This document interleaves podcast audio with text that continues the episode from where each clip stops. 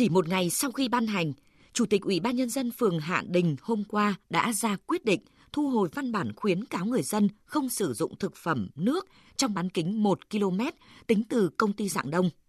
Lý do là văn bản này được ban hành không đúng thẩm quyền và nội dung chưa đủ cơ sở. Cần nhắc lại là nội dung văn bản số 112 do Phó Chủ tịch Ủy ban Nhân dân phường Hạ Đình Trần Thị Nhiên ký trong ngày 29 tháng 8 năm 2019, đề cập nội dung sau khi cháy công ty Dạng Đông còn tồn dư nhiều khói bụi, không khí nhiễm bẩn gây ảnh hưởng đến sức khỏe của nhân dân, của cán bộ viên chức tại một số khu vực và cơ quan đơn vị trường học trên địa bàn phường Hạ Đình. Để hạn chế tác hại của khói bụi, phường Hạ Đình đề nghị các gia đình tự theo dõi sức khỏe của các thành viên. Nếu có biểu hiện ho, khó thở, đau ngực, sốt bất thường thì phải đưa đi khám tại các bệnh viện để có biện pháp xử lý kịp thời. Cũng trong sáng qua, tại Trung tâm chống độc Bệnh viện Bạch Mai, có khoảng hơn 10 phóng viên có một số dấu hiệu bất thường sau khi tác nghiệp về đám cháy ở công ty Dạng Đông đến khám và xét nghiệm máu. Đa số phóng viên có các triệu chứng phù mặt, khó thở, buồn nôn, đau đầu. Các bác sĩ đã khẩn trương xét nghiệm máu để xem có dấu hiệu liên quan đến thủy ngân hay không. Những diễn biến này khiến người dân không khỏi lo lắng. Điều mà dư luận quan tâm nhất hiện nay là vụ cháy công ty Dạng Đông có gây nguy cơ nhiễm độc không, ảnh hưởng tới những khu vực nào, liệu tất cả người dân sinh sống ở khu vực gần nơi xảy ra cháy có phải đến cơ sở y tế để khám và xét nghiệm hay không?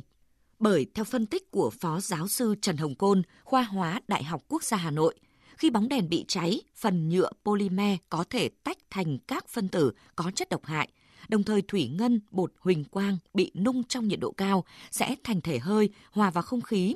Các loại chất này phát tán với nồng độ cao sẽ gây hại sức khỏe con người, với các triệu chứng đau đầu, tức ngực, khó thở, vân vân. Trong đó, thủy ngân là kim loại nặng độc hại, tích lũy dần trong cơ thể và khó đào thải – nồng độ thủy ngân trong cơ thể tăng cao có thể gây thiếu máu cùng hàng loạt biến chứng nguy hiểm khác. Được biết, sau vụ cháy, công ty cổ phần bóng đèn phích nước dạng đông đã thành lập ban khắc phục sự cố. Tổng cục Môi trường, Bộ Tài nguyên và Môi trường đã cử Trung tâm Quan trắc Môi trường miền Bắc phối hợp với Cơ quan Môi trường của Hà Nội để tổng ra soát đánh giá hiện trạng môi trường sau vụ cháy trong khi các nhà nghiên cứu và dư luận đánh giá việc phường Hạ Đình sớm cảnh báo người dân là phù hợp, có trách nhiệm và là một biện pháp phòng ngừa rủi ro, thì việc thu hồi văn bản lại làm cho người dân hoang mang. Vì sao văn bản này bị thu hồi? Đâu là thông tin đáng tin cậy? Và người dân ở khu vực bị ảnh hưởng cần làm gì để bảo đảm sức khỏe cho bản thân và gia đình trong thời điểm này?